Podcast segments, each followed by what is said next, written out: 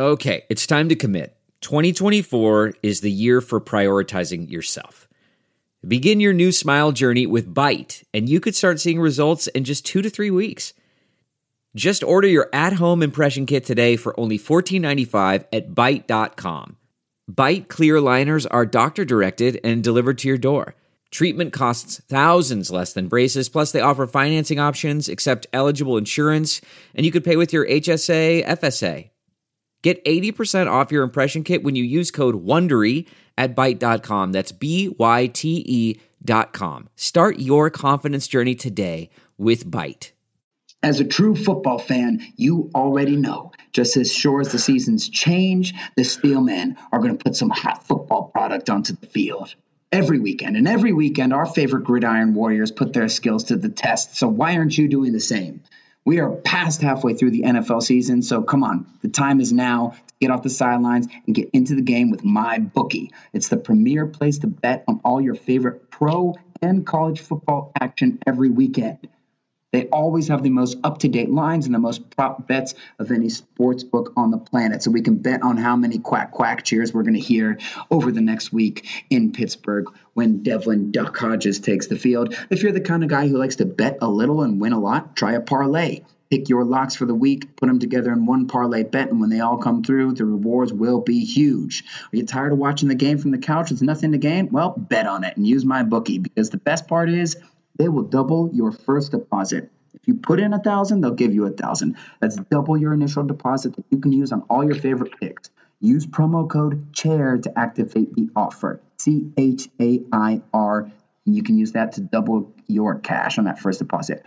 Visit mybookie.ag today. You play, you win, you get paid.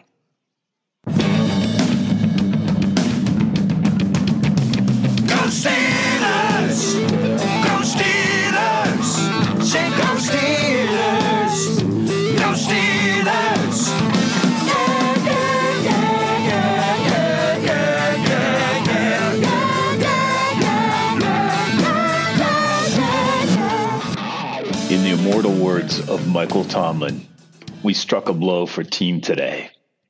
Limping through the season like the Memphis Belle, bullet ridden, flak battered with one of her engines shot out, the Pittsburgh football Steelers have willed their way to a 6 and 5 season and at least temporarily a wild card slot in the playoffs. Welcome to the Steelers Outpost podcast, a proud member of the Armchair All Americans Network. It's November 25th, 2019. This is Tom in the Washington, D.C. Outpost. Nick joins me from the Houston Outpost. And once again, we are doing pirate radio, both at work, stealing time. Steelers get it from our employers. Nice.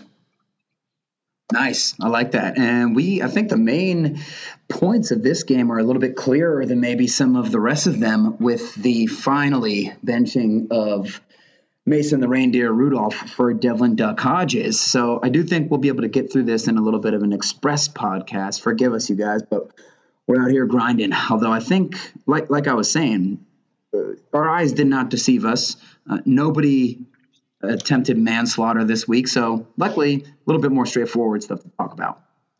So, not to lose the lead, I think hopefully you inferred it from the intro, but the Steelers beat the hapless Cincinnati Bengals 16 to 10. This, the Bengals achieving its own inglorious record, going for 0 and 11 for the first time in team history. Yeah, I didn't even see that coming before this year. I knew they'd be bad. A lot. Uh, there were a couple people out there saying they'd be unbelievably bad, but they're not even trying to tank. There are other teams who are actively trying to lose and doing better than the Bengals. There are good players on the roster, not a lot of them, but there are a few of them. I, I almost can't believe how bad they are. And I think that obviously that has a lot to do with how a Steelers team with lit- legitimately a semi-professional offense was able to beat them. But I don't think that takes away from the win at all. I mean, I was nervous going into this. It is the NFL. That's super cliche, but it's hard to win games when you can't uh, utilize the forward pass. And the run game actually came a little bit alive for the Steelers, so we'll get into that. But it wasn't like they were able to lean on that run game throughout the course of the game. So they rode a great defensive performance and a little spark with the quarterback change to a victory. And you got to give Tomlin credit. The Steelers also thanks to the Jets beating the Oakland Raiders, the Steelers are back as the sixth seed in the AFC playoffs, and they get to play one of their main competitors in that playoff race this coming week in the revenge game against the Browns in Pittsburgh. So it's a pretty huge win. I don't really care how bad the Bengals are. I mean, the Steelers are the walking wounded themselves right now. I know that. Uh, well, I don't know anything, but Finley Neither does do not help Cincinnati's cause. I mean, I know that you said that they're not trying to tank, and maybe this is just like it's an acknowledgement that um, the Red Rifle is gone after next year. Right. But he gives that he, he endangers lives back there. Right, he does. And actually, like right before, uh, within like 20 minutes before we started recording this podcast, they just announced that they're going to start the Red Rifle again. So I think some people are thinking that's pointless, but I disagree. I think the point was hey, the season's lost. Let's take a look at this rookie Finley. Let's see what he has. Okay, he has nothing. Let's try not to go 0 and 16. So yeah, the Bengals agree with you. Um, so you, want to get into into this with a little bit of a comparison Yeah. between Yeah, Mason speaking of useless quarterbacks. useless So- quarterbacks for fifty Chet. It, it, it has come to a head, and Mike Tomlin made, in my opinion, the right decision in benching Mason Rudolph. You guys, Man. I think, go for it. Yeah. What do you have? to I just I, I'm I'm I'm I was surprised because I thought just out Yeah, of maybe not out of uh, his own ego, but just out of protecting Mason. Who knows whether Mason has a free fragile ego or not? But that they just let him finish out, maybe start the next one. Uh, benching a guy mid game is is pretty dramatic. It's a pretty dramatic signal. But as we talked about on the drive to work this morning, Mason's had enough. Uh, he has a body of work that uh, makes his performance predictable, and Yeah. that uh, well, we'll get to the offensive line in a minute, but I'll I'll leave it at that. Sure. Yeah, I, I totally agree with you. I think the sample size is large enough now. And I have said this the whole season. I think Mason Rudolph, the book was basically out on him by his second start. I mean, and well, the book was really out on him in college because he's the same guy now that he was then. He's a noodle arm. He's a guy who just does not check the box physically and many of the skills you need to be an NFL quarterback. He's got a not just below average NFL arm, he has a terrible arm. And we've talked about it as not ad nauseum over the year.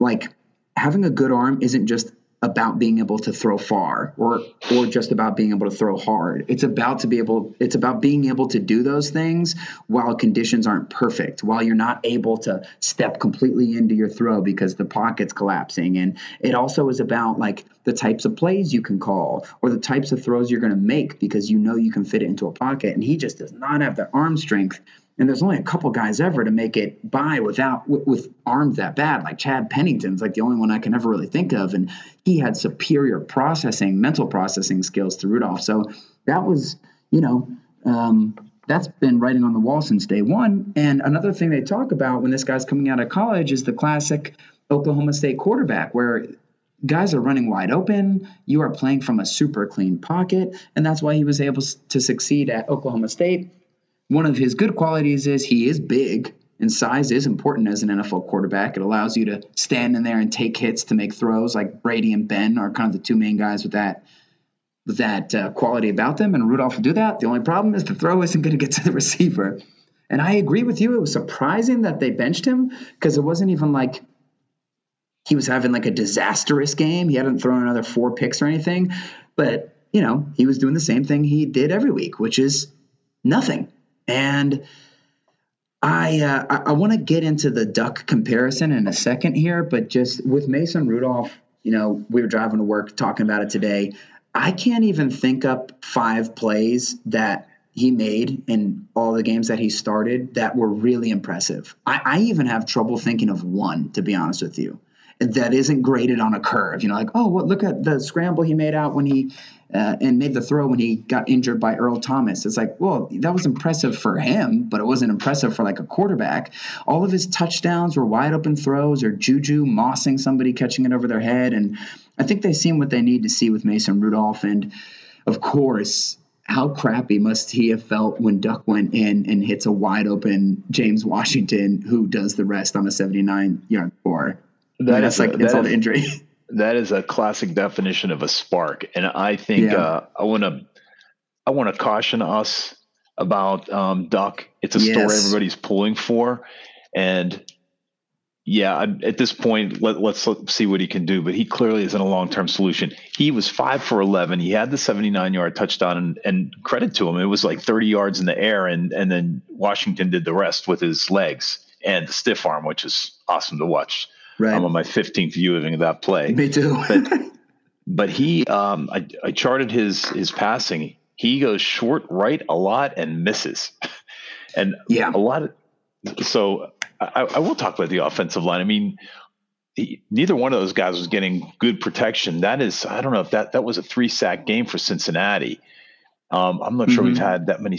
I have to go back and check, but that that was not uh, ost- ostentatious. No, that's not the word.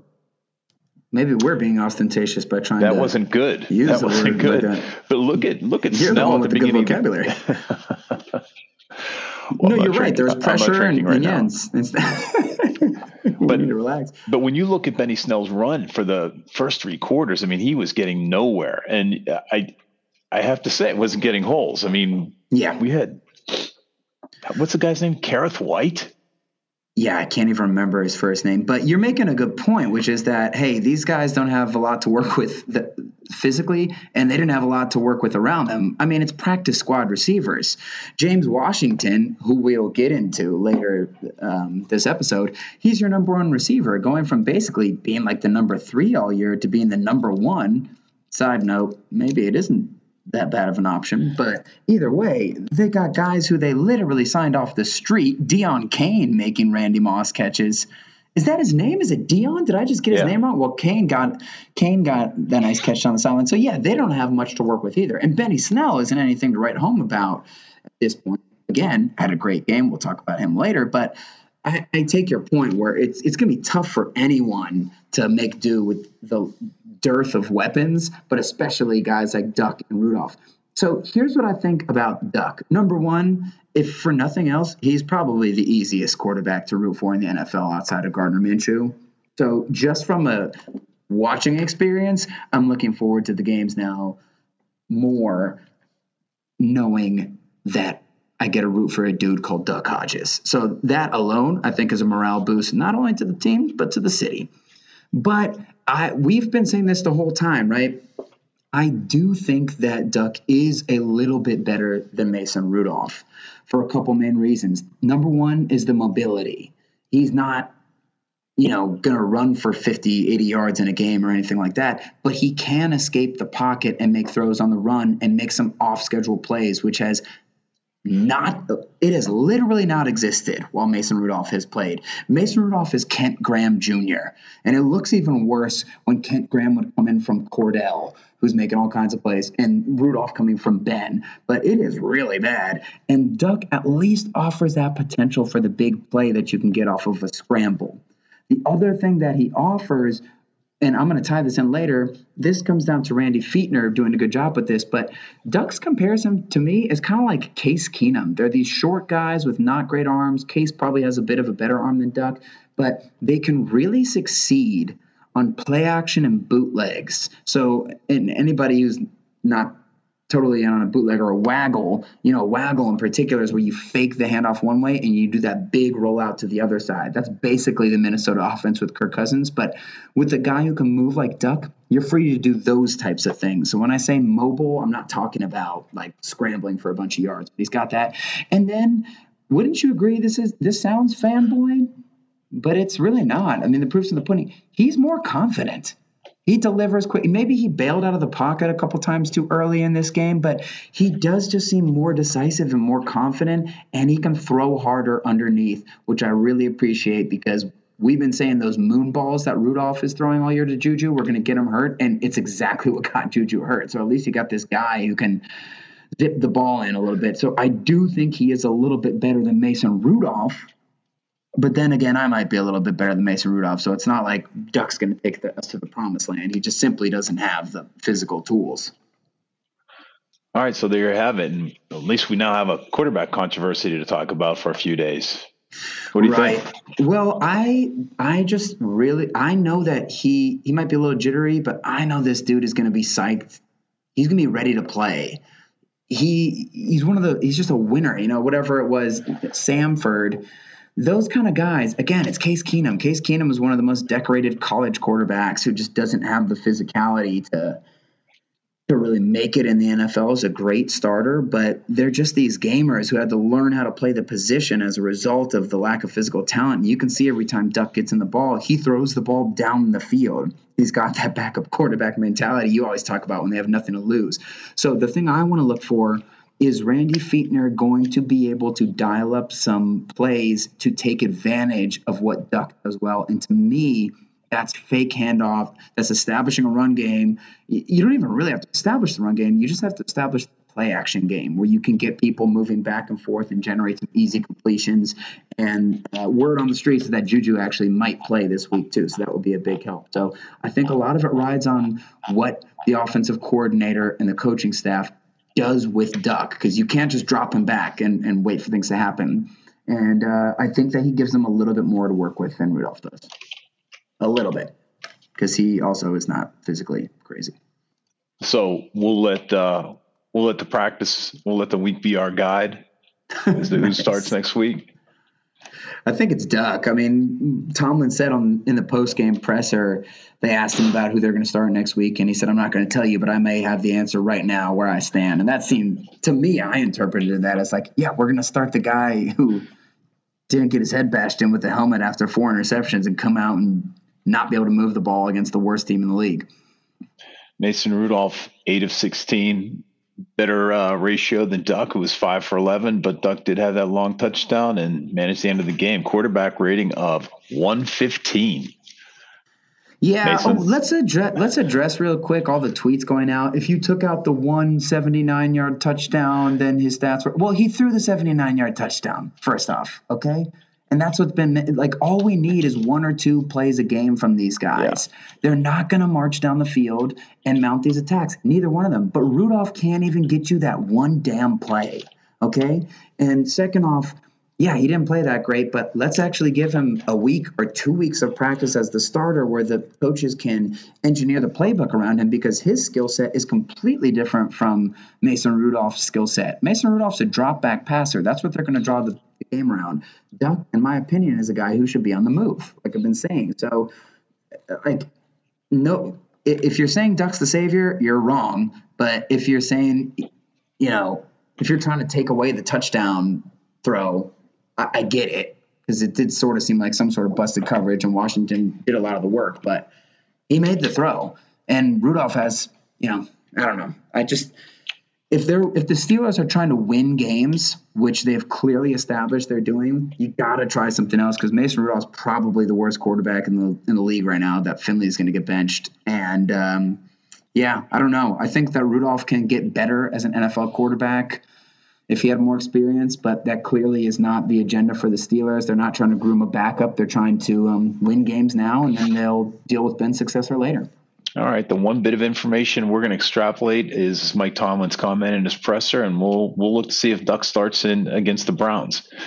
In the rushing category, Benny Snell was he was like that short guy in a medieval movie who they needed to use as a battering ram for the first three and a half quarters. Just almost just a fruitless attack on the front line until he finally broke it open. He had a couple of he had a one 10 yard run before the uh, middle of the fourth quarter, and then uh-huh. he picked up steam. I don't know what changed, but he ended up with 98 yards on 21 carries, a respectable 4.7 yards per carry.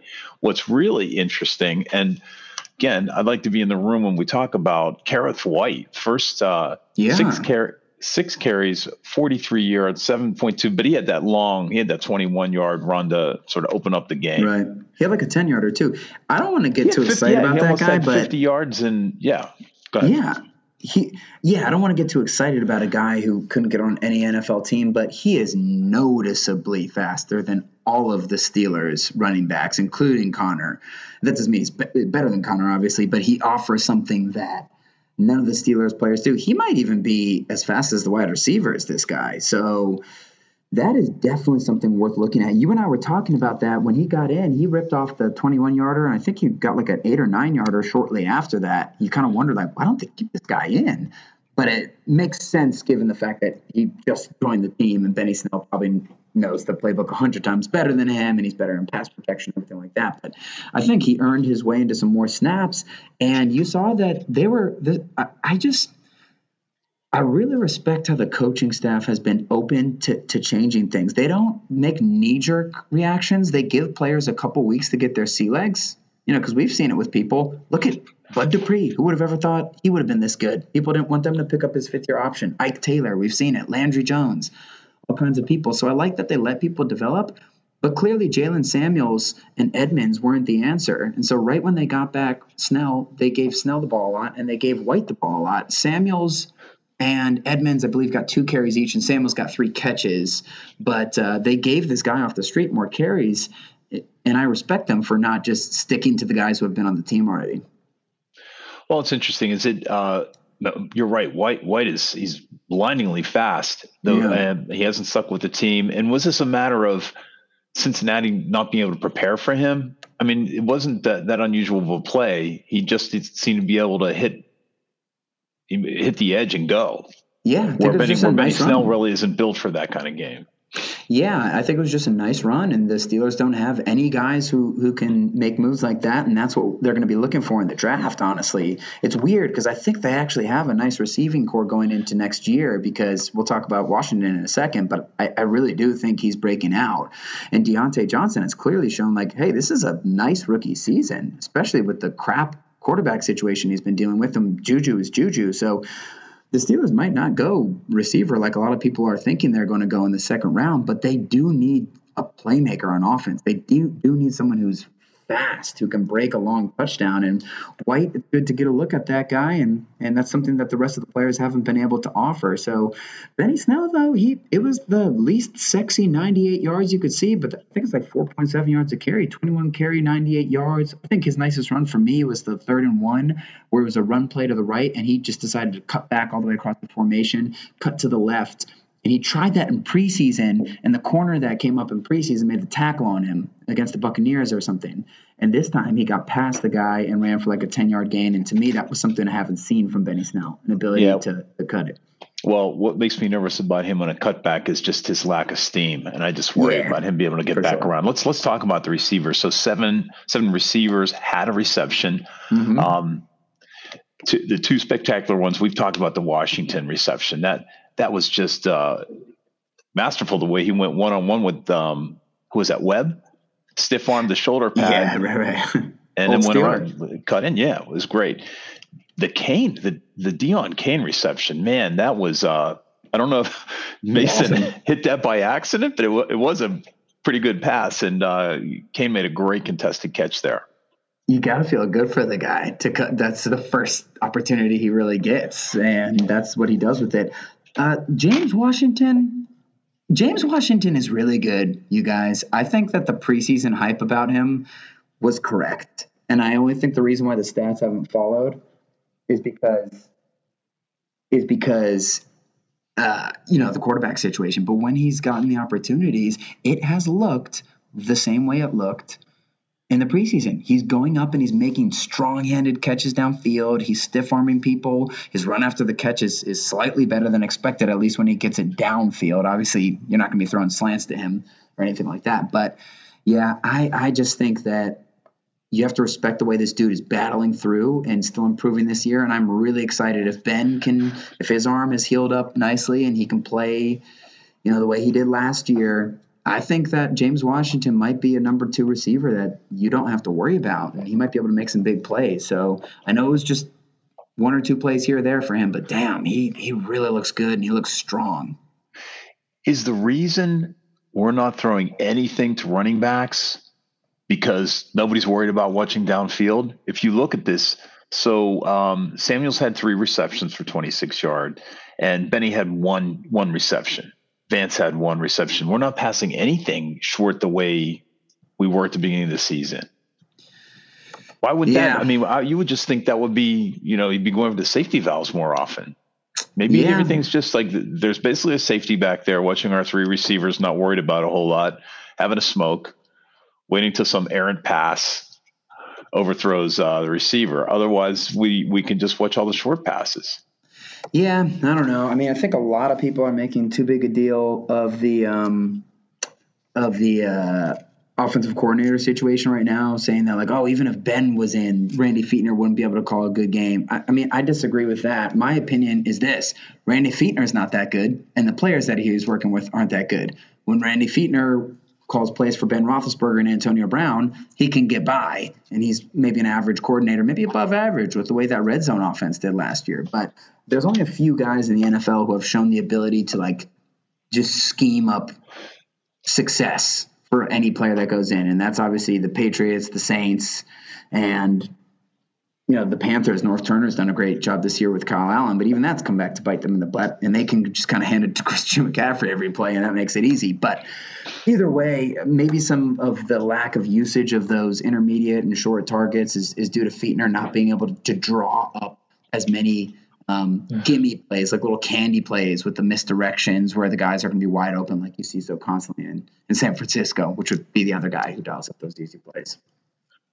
Let's talk about the good news, the continuing good saga on the Steelers, which is the defense.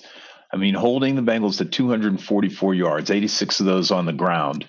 Mm-hmm. Um, third down efficiency looks very Steelers like. It's two for 12. I think for the first time and forever, somebody said recently that this is one of the Steelers' best defenses of the decade. This is by a quantum mile the best defense of the decade. None of the rest of them even approach how good this defense is. You know, Shazier's squad was coming up, but really a lot of that was him and Cam Heyward. This is a is a very good defense. I know that was a crappy team, but they have stars everywhere. I mean, how awesome is it that Bud Dupree continues his redemption tour, his star turn, really, seals the game with a strip sack. Him and TJ Watt is an absurd combination, and the talk has already begun, at least between Steelers fans, but they have to find a way to keep Bud. And who would have thought we'd be saying that before this year? Like that they got to cut other players they're talking about, you know, you got Barron, Vance, and, and Chickillo might be on the chopping block because you need to keep Bud. That needs probably to be your number one priority this season because having those two pass pass rushers, you see it. By the end of every game, by the fourth quarter, they're both getting in there. And TJ Watt now has finally emerged as a legit defensive player of the year candidate. He's first in the AFC in sacks, third overall. He's like first in QB hits in the whole NFL, third in, in fumble, forced fumbles, fumble recoveries. He's at the top of everything. And I saw someone on Twitter, Ravens fan, try to put that down by by contextualizing, hey, yeah, he's really good, TJ Watt, but look who he's done this against. He broke down every snap, and a lot of it's against tight ends and running backs. And it's like, uh, if you watch the game, there are plays where TJ Watt makes an impact on the tackle where you don't get the stat, but you force the incompletion and you force the interception by the pressure. And if you want to look up stats like that for where did Von where does Von Miller get his sacks from or Shaquille Barrett get his sacks from, I'm sure you can find the, the same numbers. That that's generally how it works with great pass rushers. You eventually get them on a tight end. It's a guaranteed sack. So TJ Watt, Minkah Fitzpatrick, legitimate defensive player of the years, but I really do think that all this starts up front with Cam, TJ, and Bud. So what? How does a player turn around in his fifth year? I mean, we know that he's been injured, but he look, looks markedly better. It has to, be, you know, it just feels like a combination of he's not injured, and now he's in the right he's in the right position.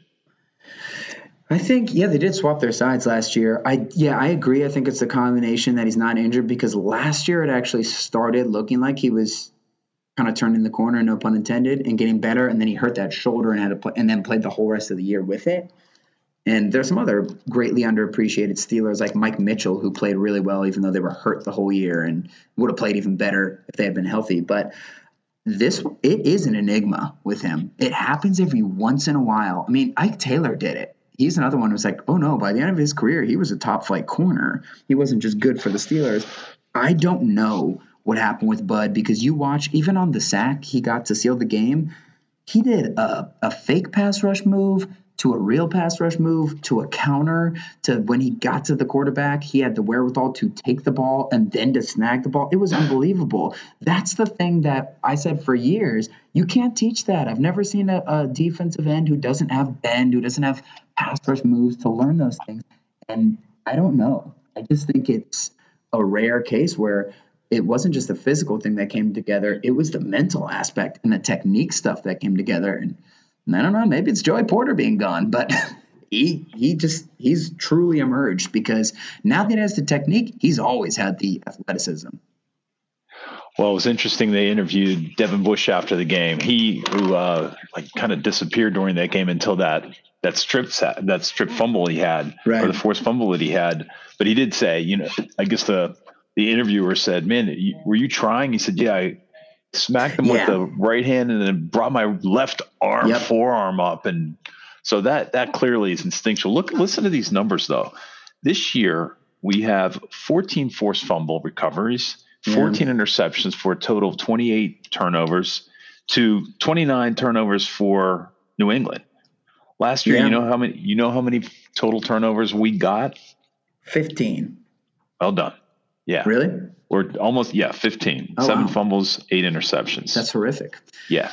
Yeah i almost get sad when i hear those numbers because traditionally turnover numbers they can kind of fluctuate year to year because there is luck involved in getting turnovers for sure. But i think we all can agree the the turnovers are coming as a result of a great defense that's overwhelming other offenses. And next year if you can keep this squad together th- that's why it depresses me because it, it obviously if we're here we'd be talking steelers ravens and Patriots as the Super Bowl contenders in the AFC with maybe the Chiefs instead of just the the Ravens and the Patriots. But what I'm trying to say is even if the turnover numbers go down next year, the defense is still awesome. And it's not just coming. I, I think Ryan Clark had a couple intercept. I can't remember. It was a couple years ago, two or three years ago, when we had the aberration where we did have more interceptions, and that did feel like eh, we kind of played DeShone Kizer a couple times and he threw the ball right to us.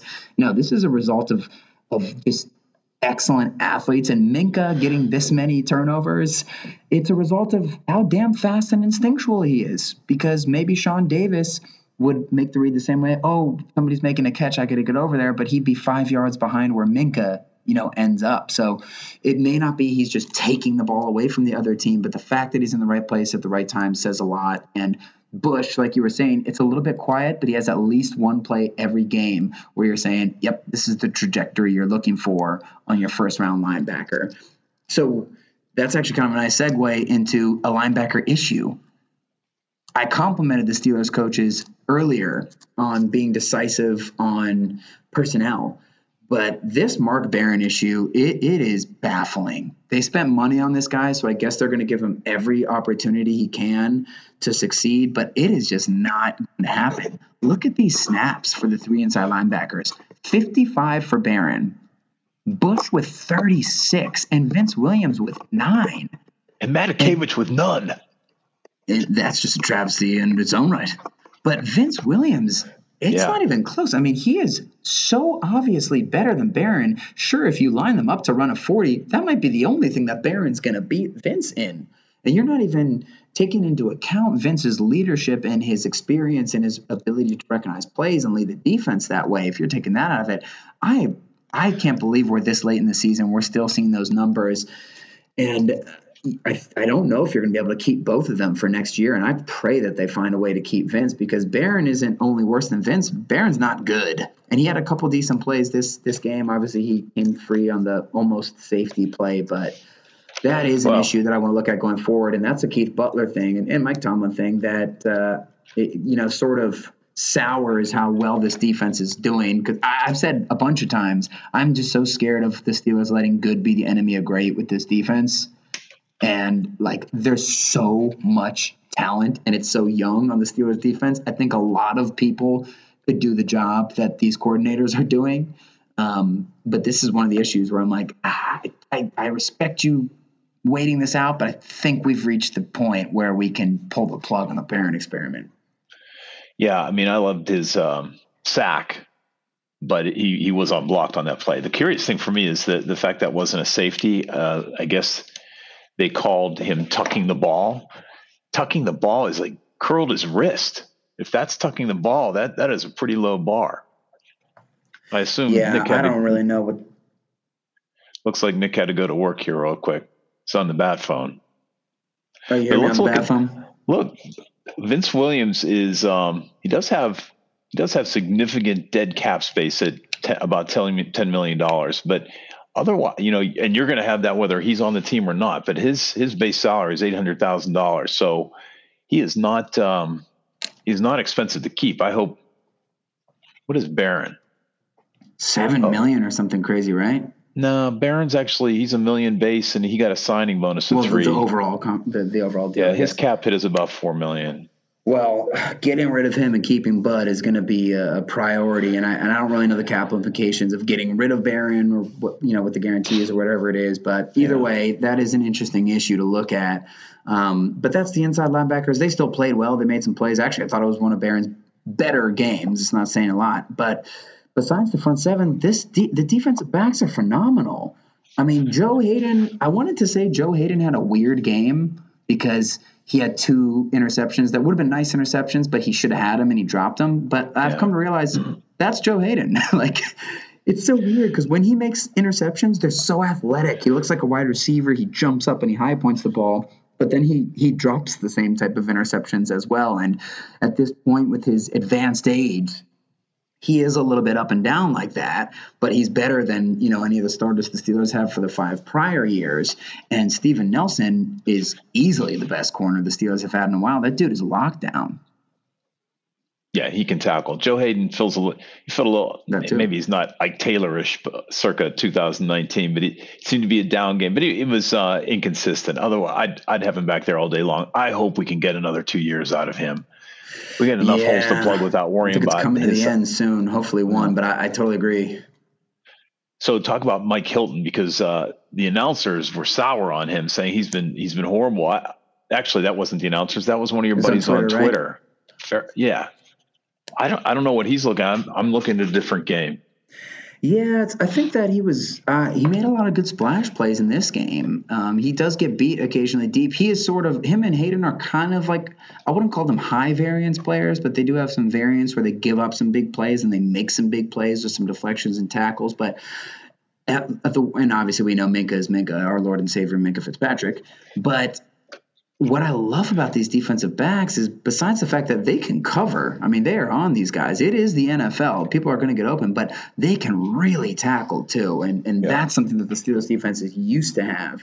And now they have once again with these guys. So great tackling from the defensive backs. And obviously, we already talked about the defensive front. Uh, we talked about the defensive front. Did we talk about the snowplow that Cam Heyward Cam Heyward.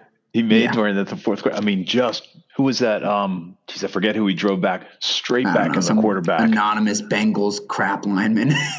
but Yeah, he's Fantastic. unbelievable. I mean, if you want to give the MVP of the Steelers, I really do think it's a Cam Heyward, J, uh, TJ Watt competition with Minkah, that honorable mention, um, and another guy who we'll talk about later. But yeah, Cam Heyward, he's unbelievable. His play does not dip for a single game over the last five years or whatever it is. And he doesn't look like he's slowing down soon either. And just what a leader. It's not just the times he destroys the pocket and drives people back. It, on top of that, it's all the tackles he makes like 10 yards down the field when he, when, you know, the ball carrier, carrier gets past the line and he turns around and hustles. And that really sets the tone for the defense. And a lot of people point that out. And sometimes that's like a backhanded insult, in my opinion, towards players. Like he's just got great hustle.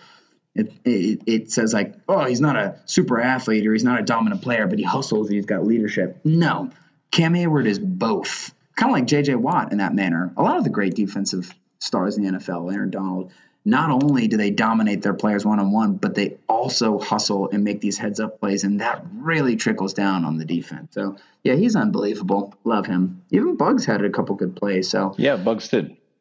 Yeah. you think anyways. Bugs does any landscaping?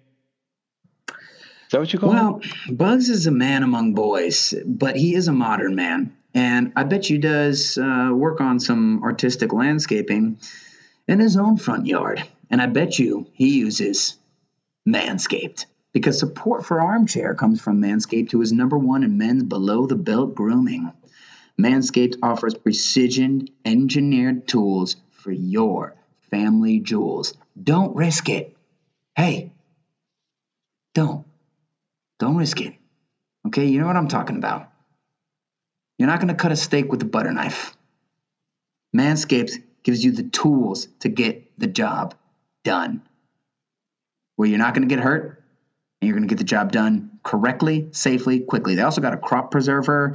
They got like anti-chafing cream, all kinds of guy, just guy stuff where you don't have to get all you don't have to bring the go bond together. Men, men, men, Men, men, men, men, men, men, men, men, men, men, men, men. men. Why are you not keeping it clean down there? I'm sure you guys are, but you can do it a little bit easier now with Manscaped. And the ladies in your life or the men in your life will thank you out of that.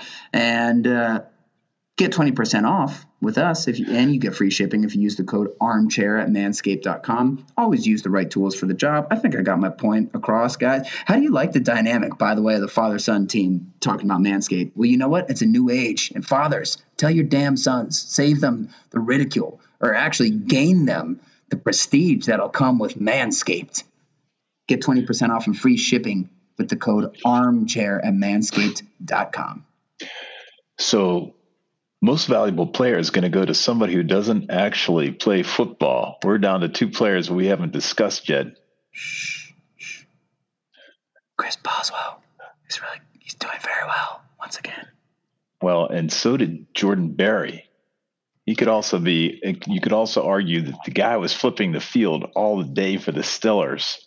Yeah, and he pinned them deep at the end of the game once again. I think that's like two weeks in a row, or two out of actually two out of three weeks, I believe, where he's pulled that off. And yeah, they've both played great. I actually have to run here, it turns out, in just one second. So I just want to wrap it up real quick. The kicking game, punting game has been doing well. The return game is horrific, not just because of the returners, but because the, nobody blocks anybody. Diontae Johnson, I like that he's getting his experience, and now because he is a big goofy catching the ball and, and making decisions to cut back in field, but hopefully he can uh, kind of weed some of that out because I do think he's the shiftiest guy for the job. And uh, yeah, and I just had a little section on coaching here, but we pretty much talked about it already. So great win from Coach Tomlin. Don't care that Cincinnati's bad. When you're coming with a fourth string quarterback and you're still winning games, this is a big deal. So pretty much all about the game. All right, we're playing with house money. Yeah. So you, let's continue the conversation on Twitter at Steelers Outpost. Shoot us an email at SteelersOutpost at gmail.com.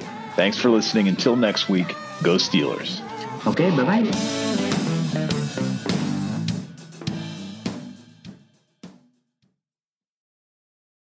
This is it. We've got an Amex Platinum Pro on our hands, ladies and gentlemen. We haven't seen anyone relax like this before in the Centurion Lounge. Is he connecting to complimentary Wi Fi? Oh my, look at that, he is! And you will not believe where he's going next. The Amex dedicated card member entrance for the win! Unbelievable! When you get travel perks with Amex Platinum, you're part of the action. That's the powerful backing of American Express. Terms apply. Learn more at americanexpress.com slash with Amex. We're driven by the search for better. But when it comes to hiring, the best way to search for a candidate isn't to search at all. Don't search, match with Indeed. Leveraging over 140 million qualifications and preferences every day, Indeed's matching engine is constantly learning from your preferences. So the more you use Indeed, the better it gets. And listeners of this show will get a $75 sponsored job credit to get your jobs more visibility at Indeed.com slash match. Just go to Indeed.com slash match right now and support our show by saying you heard about Indeed on this podcast. Indeed.com slash match. Terms and conditions apply. Need to hire? You need Indeed. Delve into the shadows of the mind with Sleeping Dogs, a gripping murder mystery starring Academy Award winner Russell Crowe. Now available on digital. Crowe portrays an ex homicide detective unraveling a brutal murder he can't recall. Uncovering secrets from his past, he learns a chilling truth. It's best to let sleeping dogs lie. Visit sleepingdogsmovie.com slash Wondery to watch Sleeping Dogs, now on digital. That's sleepingdogsmovie.com slash Wondery. Searching for NBA playoff coverage? We've got you. The Old Man and the Three, presented by BMW, gives you an inside look into the world of sports. Hosted by former NBA sharpshooter and Duke legend JJ Redick and sports writer Tommy Alter, The Old Man and the Three offers unprecedented access to the league.